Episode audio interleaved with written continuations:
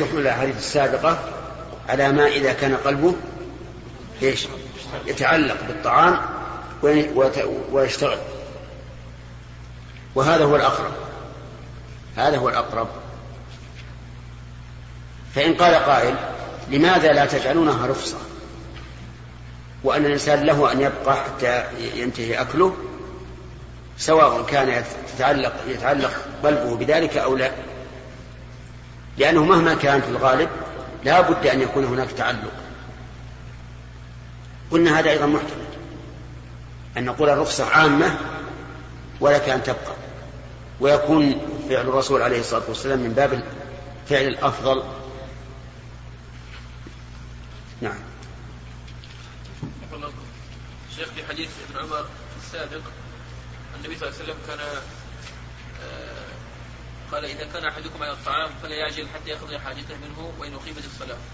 شيخ بعض يعني بعض الناس يعني آه، يستشهد بهذا الحديث أنه ربما صام النوافل. أنه يصوم النوافل. نعم. الاثنين الخميس كذا أو البيض فهو عندما يفطر يعني يأخذ كل راحته حتى يكون في منتصف الوقت بين المغرب والعشاء وهو لم يفرغ. ما شاء الله. يعني من غروب الشمس إلى نصف الوقت؟ يعني يعزم يسوي يعني يعزم الناس فيفتح معهم من حديد وكذا. والله على كل حال الناس يختلفون في الإفطار.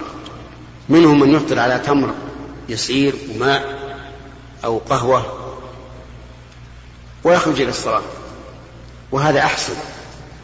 لا من جهة أنه يدرك جماعة ولا من جهة أنه لا ينبغي للإنسان إذا كانت المائدة خالية أن يفجأها بمالئها لأن هذا ضرر عليها بل يعطيها شيئا فشيئا.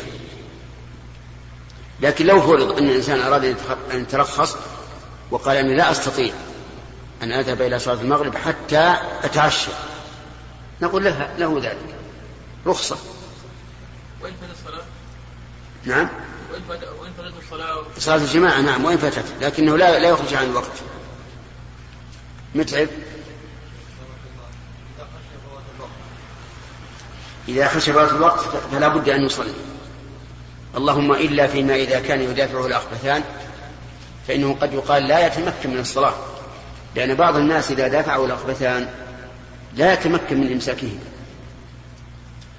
فمثل هذا نقول حتى لو خرج الوقت. نعم حضر الرجل طعام وكان في الطعام بصل ثم وهذه من الاشياء اللي نهى الرسول صلى الله عليه وسلم فنقول له لا تأكل منها أو يأكل ولا يحضر الصلاة. يعني ماذا تقولون؟ إنسان قدم له طعام فيه بصل فهل نقول لا تأكل منه أو نقول كل ولا تحضر الصلاة نعم. الظاهر نقول أي نعم. نقول كل. ولا تحضر الصلاة لأنك لم تأكل لئلا تحضر. إنما أكلت تشهيا تشهيا. وإذا فعلت ذلك فإنك منهي أن تحضر إلى المسجد لئلا تؤذي الناس. هذا هو الأقرب. نعم. باب من كان في حالة أهله فأقيمت الصلاة فخرج. حدثنا آدم قال حدثنا شعبة قال حدثنا الحكم عن إبراهيم عن الأسود قال سألت عائشة ما كان النبي صلى الله عليه وسلم يصنع في بيته؟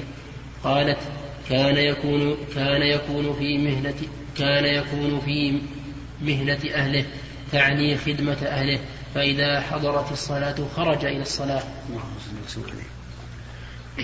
هذا من تواضع النبي عليه الصلاة والسلام أنه يكون في البيت في خدمة أهله.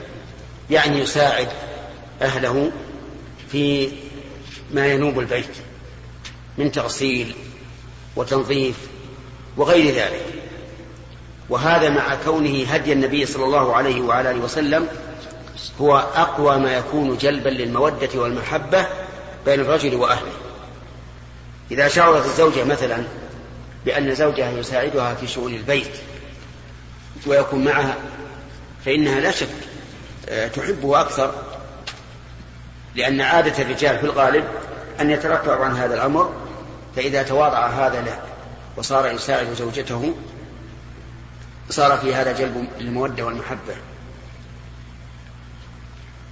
ومنها أن حوائج البيت لا تمنع أو لا تسقط وجوب الجماعة لأن النبي صلى الله عليه وعلى آله وسلم كان يدع ذلك ويخرج إلى الصلاة. بخلاف ما سبق من حضور الطعام بين يدي الإنسان فإنه يقدمه على الصلاة. نعم.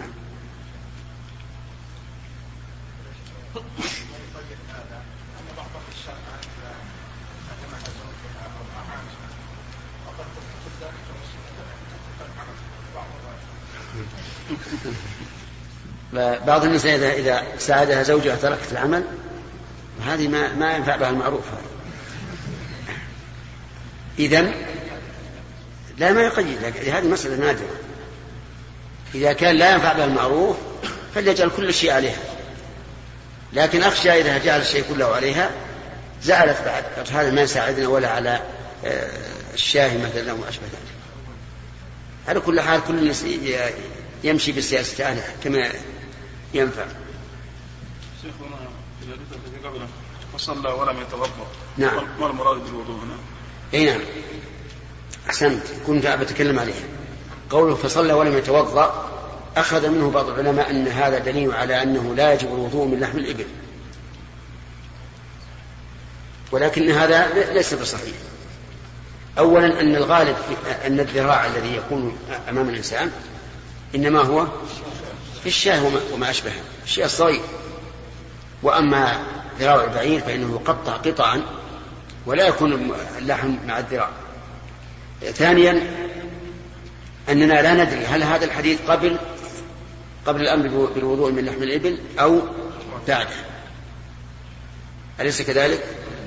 وإذا وإذا كنا لا نعلم التاريخ فإنه لا يجوز الحكم بالنسخ فإن قال قائل أفلا يستدل بهذا الحديث على نسخ وجوب الوضوء مما مست النار. نعم. نقول لا يصح. لأننا لا ندري هل هذا قبل أو بعد ولا بد من العلم بتأخر الناس. لكن قد جاء في حديث جابر أنه كان آخر الأمرين من رسول الله صلى الله عليه وعلى آله وسلم ترك الوضوء مما, مما مست النار. نعم. واعلم يا يحيى أنه إذا أطلق اللفظ وله حقيقة شرعية فإنه يجب حمله على الحقيقة الشرعية إلا بدليل. فالوضوء إذا أطلق في لسان الشارع فالمراد به قصر الأعضاء أو تطهير الأعضاء الأربعة على الصفة المخصوصة. نعم. بالنسبة لعانة أهل البيت نعم. لو أن الزوج أحضر زوجته خادمة نعم. هل يكون هذا نائبا عن ما يقوم به؟ لا ما ينوب. ما ينوب. لأن معاونة الزوج لأهله لها شأن آخر. يعني مثلا تصور أنك بتصل الأواني أنت وياه على المغسلة. نعم. هذا ربما يقع بينك وبينها مزح و... إيه نعم. بينهما فرق عظيم. خادم منفصلة فعلى كل حال كون الرسول يكون في خدمة أهله لا شك أنه من تواضع عليه الصلاة والسلام وأنه من كونه يسن لأمته ما يجلب المودة. أليس الرسول يغتسل هو وعائشة من إناء واحد وتقول دع لي دع لي؟ نعم. كل هذا مما يجب المودة لكن أكثر الناس جفاة. نعم. باب من صلى بالناس وهو لا يريد إلا أن يعلمهم صلاة النبي صلى الله عليه وسلم وسنته. حدثنا موسى بن إسماعيل قال حدثنا وهيب قال حدثنا أيوب عن أبي قلابة قال جاءنا مالك بن الحويرث في مسجدنا هذا فقال إني لأصلي بكم وما أريد الصلاة وما أريد الصلاة. أصلي كيف رأيت النبي صلى الله عليه وسلم يصلي. فقلت لأبي قلابة كيف كان يصلي؟ قال مثل شيخنا هذا. قال وكان شيخا يجلس إذا رفع رأسه من السجود وكان شيخا يجلس إذا رفع رأسه من السجود قبل أن ينهض في الركعة الأولى. نعم. قول باب من صلى بالناس وهو يريد أن لا يصلي. وهو, وهو لا يريد إلا أن يعلمهم صلاة الرسول صلى الله عليه وسلم. لكنه أراد أن يصلي أي أن يتعبد لله تعالى بالصلاة. لكنه ليس من ليس من عادته أو ليس من نيته أن يصلي في هذا الوقت مثلا. وإلا لو تجرد الفعل من النية مطلقا لصار مجرد تعليم. لو قال الإنسان انظرني سأصلي لك كيف كان الرسول صلى الله عليه وسلم يصلي وجعل يتحرك بدون إرادة الصلاة. فهل يعتبر مصليا؟ لا لقول النبي صلى الله عليه وعلى آله وسلم إنما الأعمال بالنيات وإنما لكل امرئ ما نوى. ولكن مراده بقوله وما أريد الصلاة أي لست أقصد أن أصلي في هذا الوقت. هذا المراد وليس المعنى لا أريد الصلاة إطلاقا. وهذا الفعل كان النبي عليه الصلاة والسلام يفعله فإنه لما صنع المنبر صار يصلي فوقه فإذا أراد السجود نزل فسجد على الأرض. وقال إنما فعلت هذا لتأتموا بي ولتعلموا صلاتي. ولهذا ينبغي للإنسان القدوة الأسوة الذي يتأسى الناس به ويقتدوا به ينبغي له أن لا يفعل ما يباح لغيره من بعض الحركات الجائزة أو أن يترك بعض السنن لأن الناس يقتدون به ينظرون ماذا يفعل فلهذا احرص على أنه إذا كنت ممن يقتدى بك ويتأسى بك أن لا تدع شيئا من السنن خصوصا أمام الناس لأنك لو تركتها لكان ذلك حجة للعام للعام أن إيش؟ أن يتركها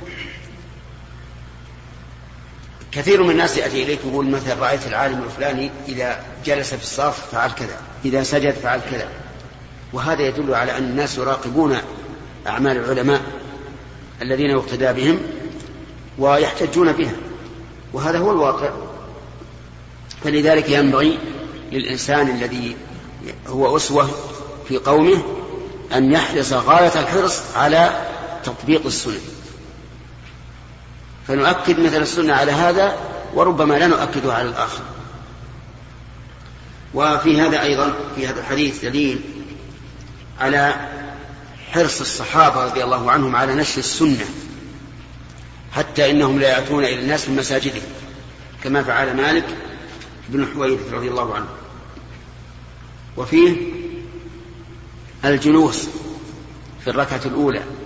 قبل أن ينهض إلى الركعة الثانية.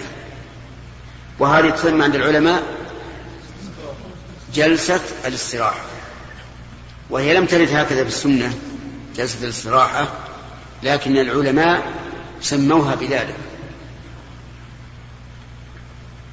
وكان من نتيجة هذه التسمية أن ما يفعله بعض الطلبة اليوم لا ينطبق على هذه السنة.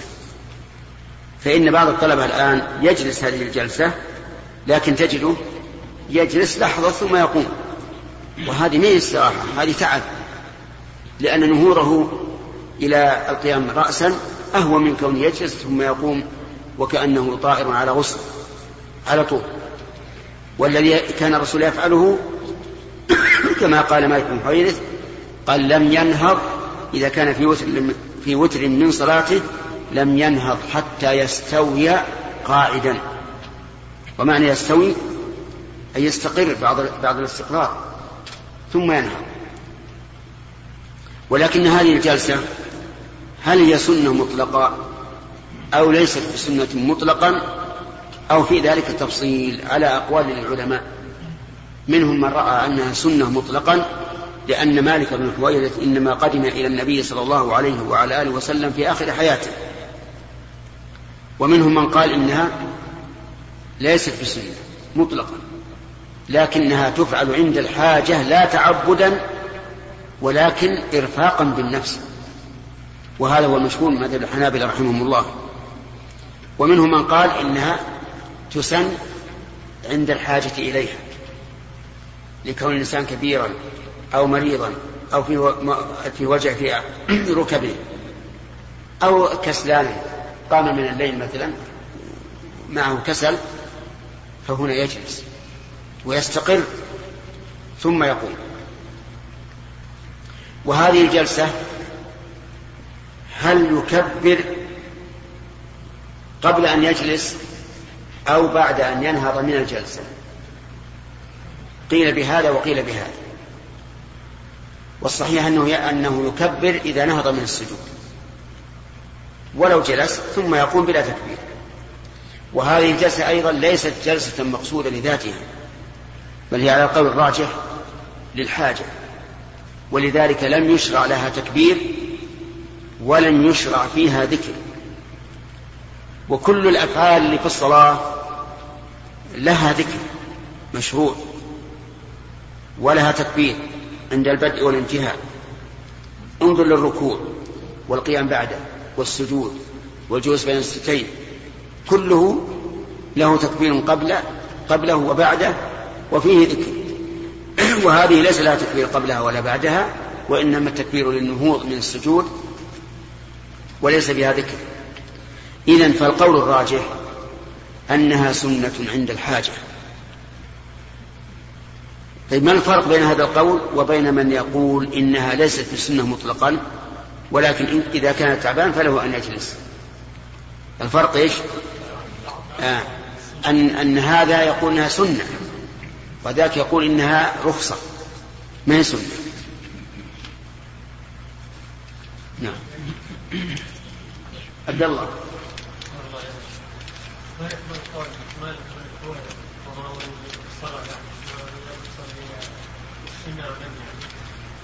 لا لا. هو من أصل ليس الامام هو جاء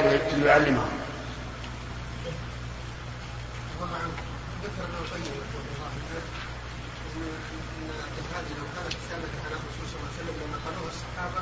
اللي هي نعم. لو نقلوها الصحابه الذين نقلوا صفات الصلاه عن الصلاه على الرسول صلى الله عليه وسلم ولا تختص بما وعلى كل حال هذا فيه نظر. أقول هذا الطريق إذا كان ابن القيم نهجه فيه نظر. لأن السنة تثبت بنقل واحد. لكن يقال إن إنه ظاهر أن الرسول فعلها للحاجة أولا لأن مالك بن حويرث إنما قدم عليه بعد بعد الكبر في آخر حياته. ثانيا أن في حديث مالك أنه إذا أراد أن ينهض نهض على يديه. نهض على يديه. وهذا يدل على أنه لا يستطيع النهوض بدون اعتماد على اليد.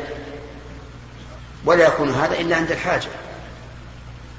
ولهذا أيضا بعض الأخوان الآن إذا أراد أن ينهض صم جمعة ونهض عليه هكذا كأنه يعجل. ولكن النووي رحمه الله أنكر إنكارا عظيما حديث العجل وقال لا تغتر به لأنه لم يصح عن النبي عليه الصلاة والسلام. لكن ونستريح من هذا كله. إذا قلنا إن جلسة الاستراحة بل إن الجلسة في وتر من الصلاة إنما هي إيش للحاجة نعم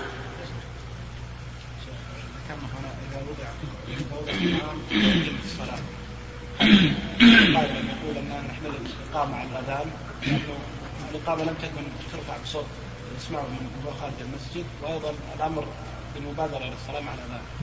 أليس الرسول قال إذا سمعتم الإقامة؟ نعم. أليس ابن عمر يتعشى ويسمع قراءة الإمام؟ إلا أدري عندنا قرأناه. قرأنا في نفس البخاري. ما في إشكال. شوف إذا أقيمت الصلاة لو قال إذا أذن للصلاة يمكن إذا أقيمت واضح إذا أقيمت الصلاة فلا صلاة المكتوبة معناه إذا أذن من تسنن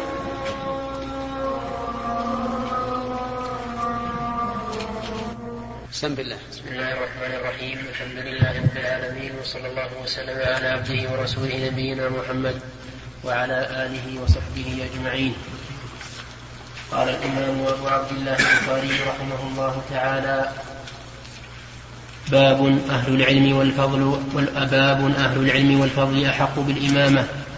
حدثنا إسحاق بن نصر قال حدثنا حسين عن زائدة عن عبد الملك بن عمير قال حدثني أبو بردة عن أبي موسى قال قال مرض النبي صلى الله عليه وسلم فاشتد مرضه فقال مروا أبا بكر فليصلي بالناس. فقالت عائشة إنه رجل رقيق إذا قام مقامك لم يستطع أن يصلي بالناس. قال مروا أبا بكر فليصلي بالناس. فعادت فليصلي بالناس. أنا عندي ما به أو الصحيح الدنيا كسر. فليصلي بالناس. إيه بدنيا. قال مروا أبا بكر فليصلي بالناس. فعادت فقال مري أبا بكر فليصلي بالناس. فإنكن صواحب يوسف. فأتاه الرسول فأتاه الرسول فصلى بالناس في حياة النبي صلى الله عليه وسلم. حدثنا عبد الله بن يوسف. قال بسم الرحيم. إذا قال قائل من أين يؤخذ؟ مطابقة هذا الحديث للترجمة. باب أهل العلم والفضل أحق بالإيمان.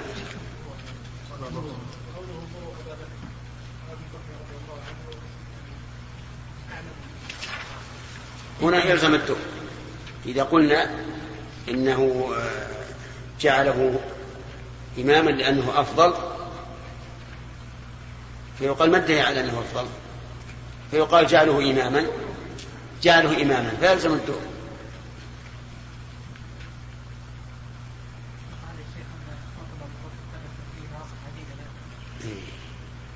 نعم. يقال أبو بكر رضي الله عنه ثبت فضله في أماكن عديدة غير غير هذا. ومن ثم آه، جعله النبي صلى الله عليه وسلم هو الخليفة يصلي بالناس بالناس.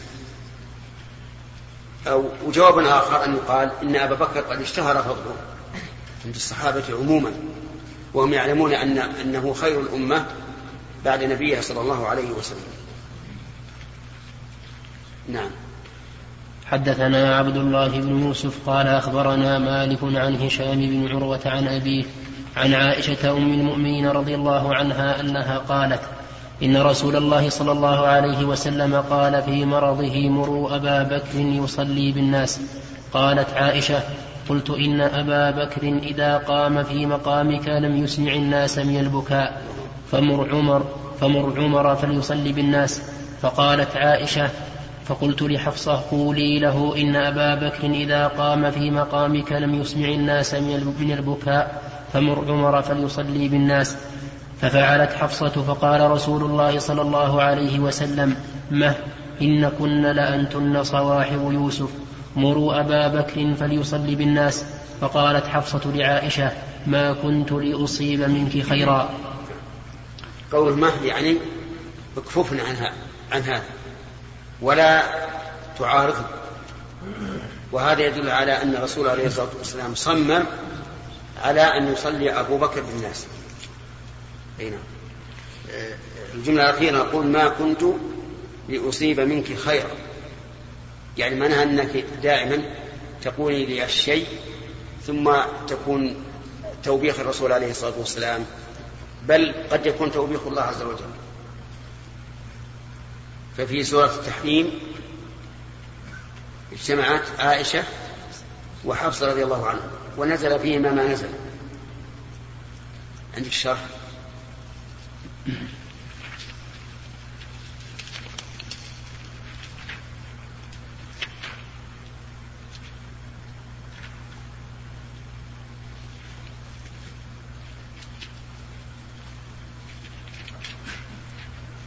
ما تكلم أبد؟ على الجملة الأخيرة. إيه نعم. ما تكلم ما كنت لأصيب منك خيرا. تقدم ها؟ سبق يقول تقدم؟ لا لا تقدم. إيه، بس هذه الجملة ما ما جاءت؟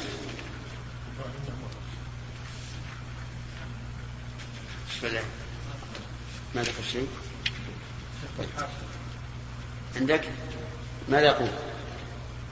أي كلما وقفت في, في شيء أو تأتيني في ورطة لا لا أحسن التخلص منها فلا ينالني خير بسببه. أي نعم. كأن كلامه الله أعلم. تقول عاد بعد هذه المرة ما أصل معك. ما كنت لأصيب وهذا يكون المستقبل فكأنها رأت رضي الله عنها أنها لا لا تشاركها في مثل هذه الأمور في المستقبل هنا.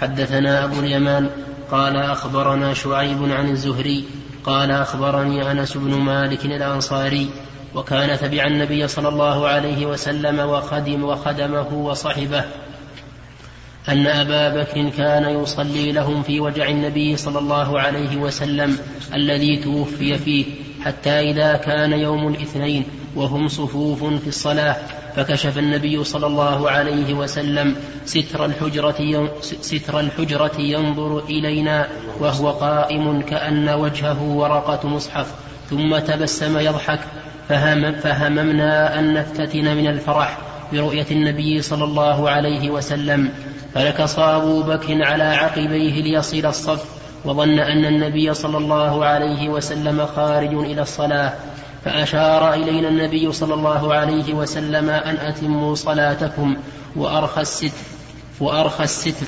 فتوفي من يومه.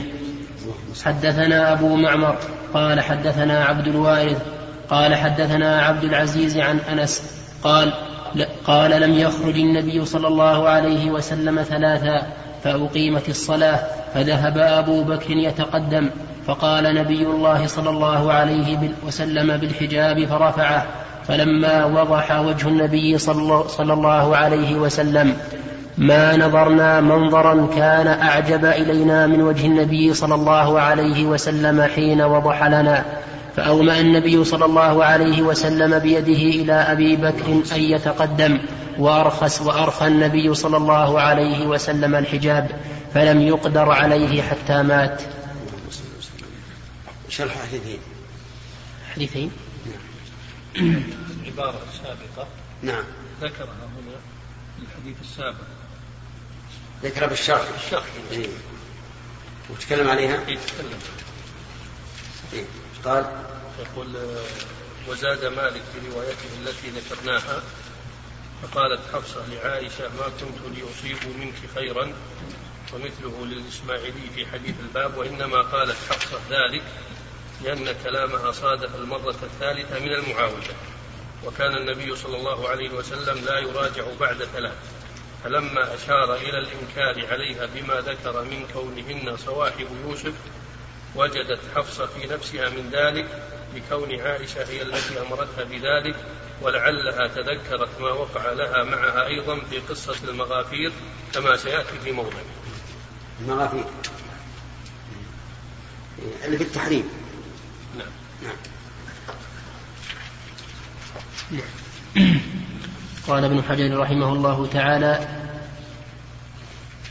قوله ثلاثا كان ابتداؤها من حين من حين خرج النبي صلى الله عليه وسلم فصد نعم.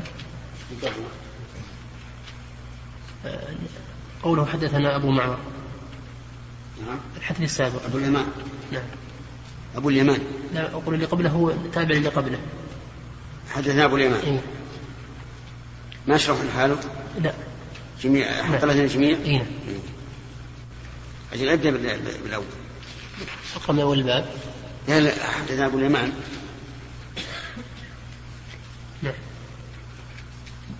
هو العادي إلى جماع الأحاديث يبدأ بالأول فالأول. أي نعم. قوله حدثنا أبو معمر هذا في الحديث الذي قبله يا شيخ. اللي قبله أي نعم. هذا هو الذي الذي بعد قوله ثلاثة. من هنا يبدأ؟ كلامه على الحديث. هذا هذا حديث ابن معمر.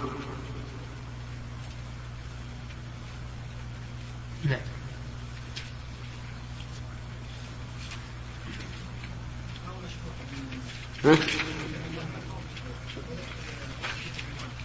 أبو اليمان ما شرح لعلي أحدث أبو اليمان في إيش؟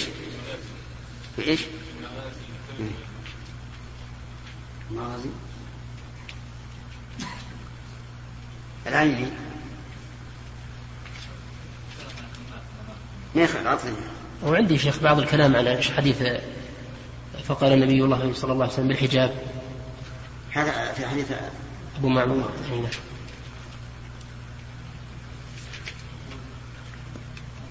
ترجمة ظاهرة في قوله إن أبا بكر كان يصلي بهم والرجال تقدم والزمان حكم به نافع الحمصي وشعيب بن ابي حمزه والزهري محمد بن مسلم بن شهاب وقول تبع النبي صلى الله عليه وسلم ما ذكر المشروع في في المشعر بالعموم اي اتبعه في العقائد والاقوال والافعال والاخلاق قوله وخدمه لا هذا غلط تبع النبي في العقائد والأعمال والأخلاق غلط. تبع أي كان من التابعين الذي ذكر الله تعالى. والتابعين غير الالفه وخدمة هذا من باب عطف المترادف. الرديف على مرادفه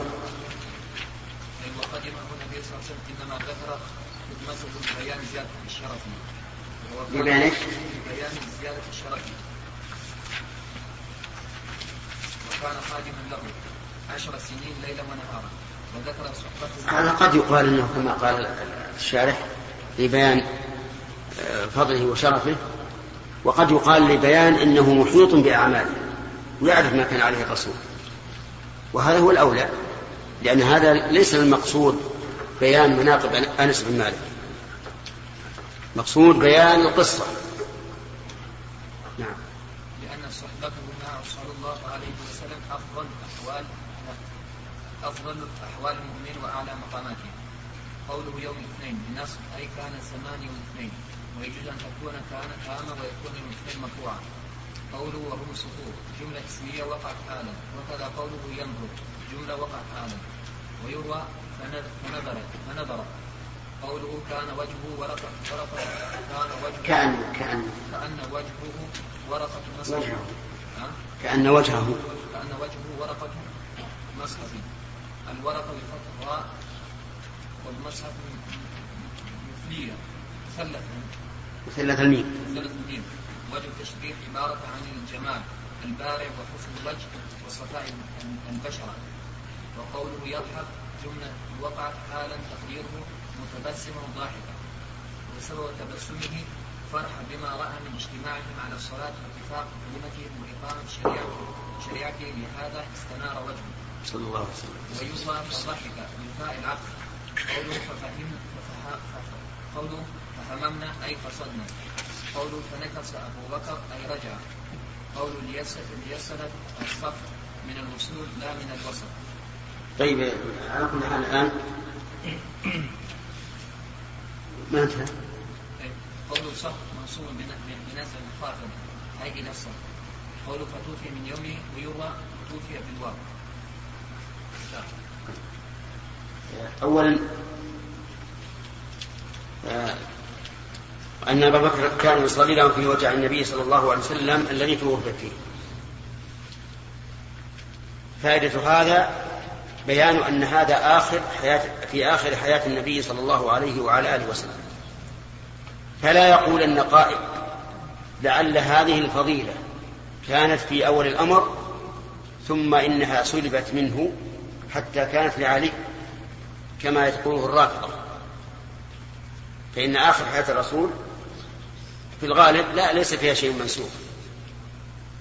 وقوله حتى إذا كان يوم الاثنين توفي عليه الصلاة والسلام. وهذا اليوم ولد فيه وبعث فيه وأنزل عليه فيه وقدم المدينة فيه وتوفي فيه.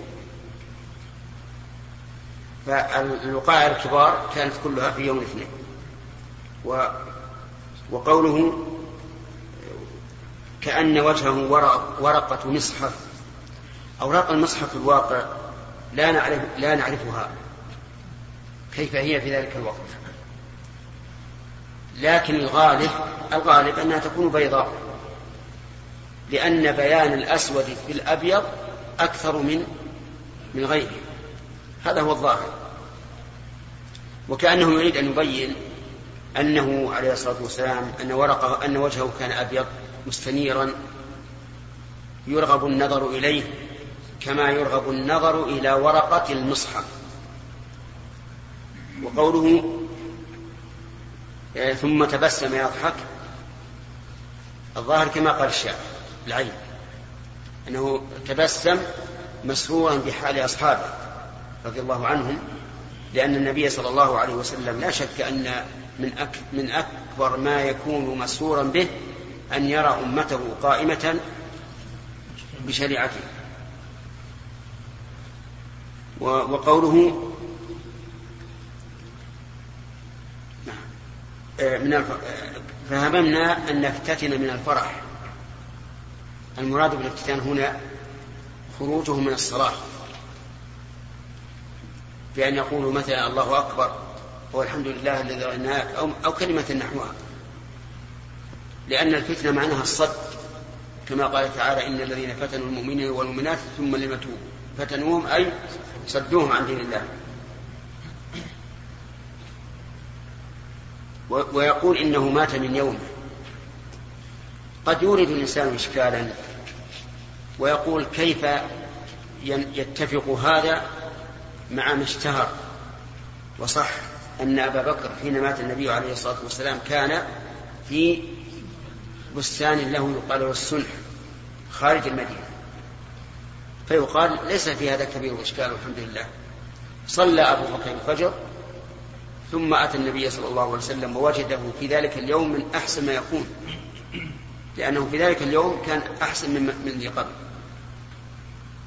ولهذا نظر إلى الصحابة وهو قائم عليه الصلاة والسلام. فاطمأن على صحته ثم خرج إلى بستانه ثم قضى الله الأمر في غياب أبي بكر رضي الله عنه. وهذا من الحكمة العظيمة التي بان بان بها فضل أبي بكر رضي الله عنه.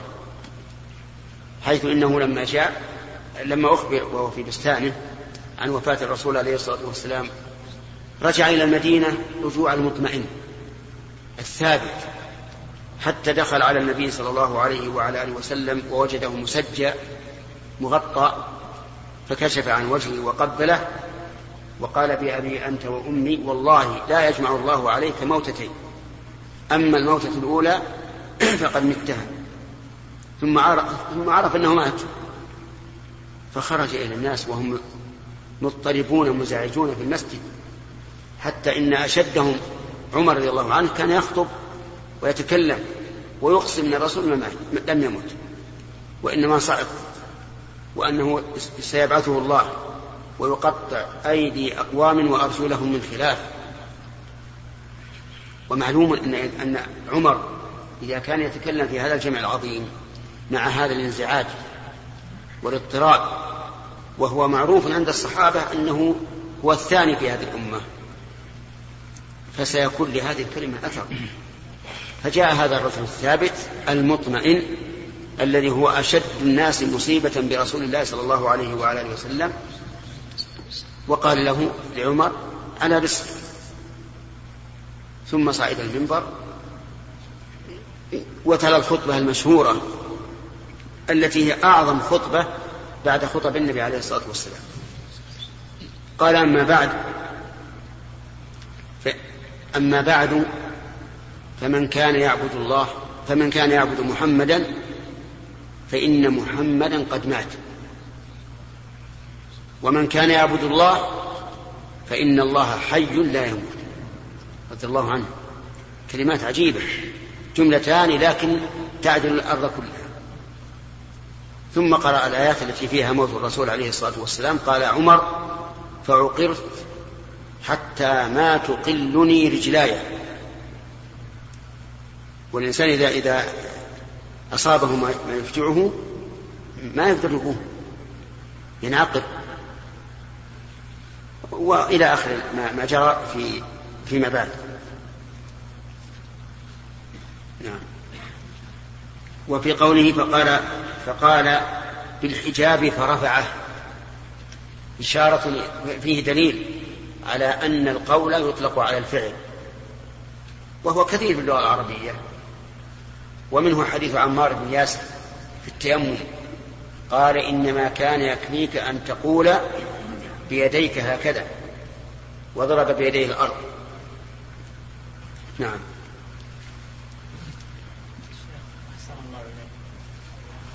يعني أشكر أشكر عليه. الصلاة التي صلى بها. عن النبي صلى الله عليه وسلم. الستارة صلاة الصبح. نعم. وكيف يعني رأوا الصحابة وجه النبي صلى الله عليه وسلم؟ حتى تبين لهم وسلم اي نعم. يصلونها مبكرين. اي نعم. وش يقولون في الجواب عن هذا؟ يقول كيف رأوا وجه الرسول عليه الصلاة والسلام في صلاة الصبح وهم يصلونها مبكرين؟ نعم. في المسجد. أو في أو في البيت.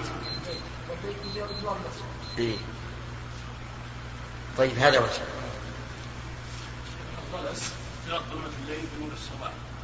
نعم.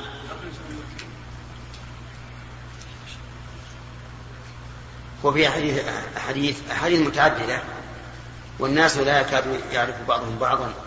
والنساء ينصرفن لا يعرفون أحد من الغلس انه عليه الصلاة والسلام هو رفع السراج ليرى الناس كما يفعل أحدنا الآن في الظلام شيخ. يعني معناها أن في سراج رفع. رفعه ليرى الناس إيه؟ وجهه عليه الصلاة والسلام. يعني قريبا من كلام الشراج. شيخ ربما يكون في آخر الصلاة بكر فطال الصلاة نعم. بعدما أسفر الصبح. إي نعم. والمعروف إنه توفي متى؟ في الثاني عشر من شهر من شهر ربيع. وإلا لقلنا يمكن أن يكون هناك قمر لكن ما في قمر في هذه الليلة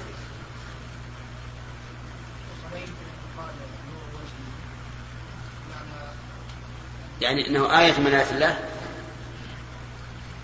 يمكن أن يقال هكذا. لكن على كل حال نحن نقول إن ما وقع هذا هو على هذه الصفة أنهم رأوه.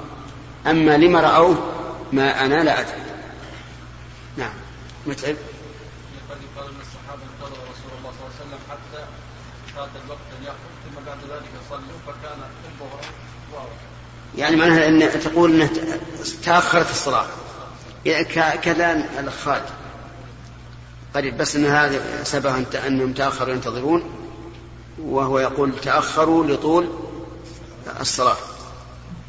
المهم أن نعلم أن أنهم رأوا وجهه وكأنه ورقة مصحف. أما كيف فالله أعلم. نعم. هل من حسن وجهه وصار فيه صفاء وجماله أن نقول له كأن وجهه ورقة مصحف؟ والله ما أدري بس أخشى أن إذا قلنا كأن وجهه ورقة مصحف يكون من المصاحف اللي أوراقها صفر. على طول الواحد يروح إلى إلى هذا. يقصد لعله يقصد يعني أحسن ما يقال كأن وجهه قمر على حسب الحديث. لا حسب الحديث لا يقول. لا يقول لأن أوراق المصاحف هناك واحدة. لا يريد لون الورق آه. ويريد يعني حب النظر. فحب نظره ابدا الناس ما ما يطلع على بالهم هذا. هل يجوز هذا؟ أنا أقول يقول كأن وجهه قطعة قمر بس. يكفي. نعم.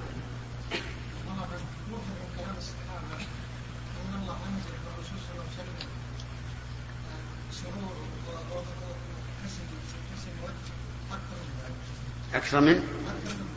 أكثر من؟ أي ما في شك أن الرسول سر. وهو عليه الصلاة والسلام إذا إذا سر استنار وجهه حتى كأنه قطعة قمر كما جاء في الحديث. في لما في قصة كعب بن مالك.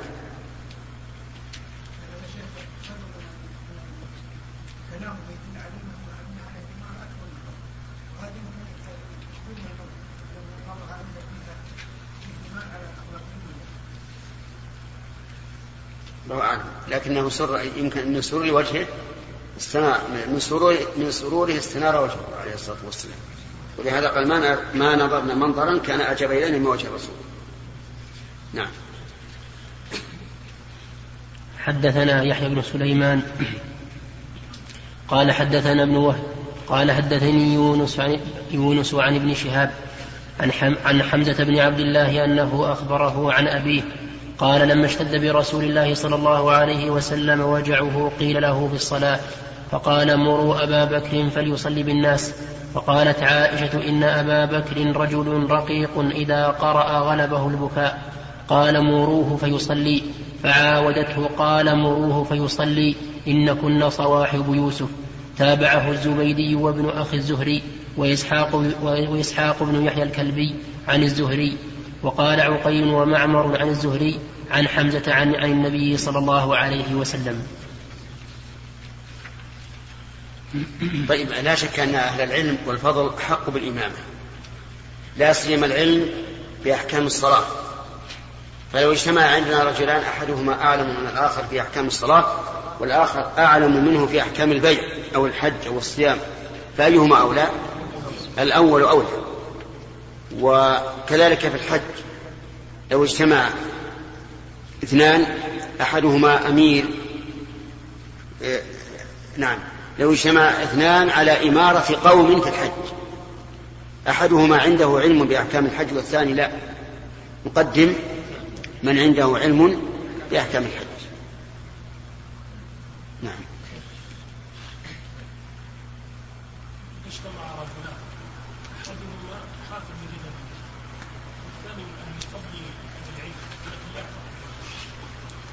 مر علينا هذا فيما سبق. أليس كذلك؟ يؤم القوم أقرأهم لكتاب الله. قلنا من نظر إلى ظاهر اللفظ قلنا الأقرأ مقدم ولو كان ذاك أعلم, أعلم منه. ولكن من نظر إلى حال الصحابة وأنهم لا يتجاوزون عشر آيات حتى يتعلموها وما فيها من العلم والعمل قلنا الأقرأ هناك هو الأعلم. نعم. الوهاب؟ كثير يا شيخ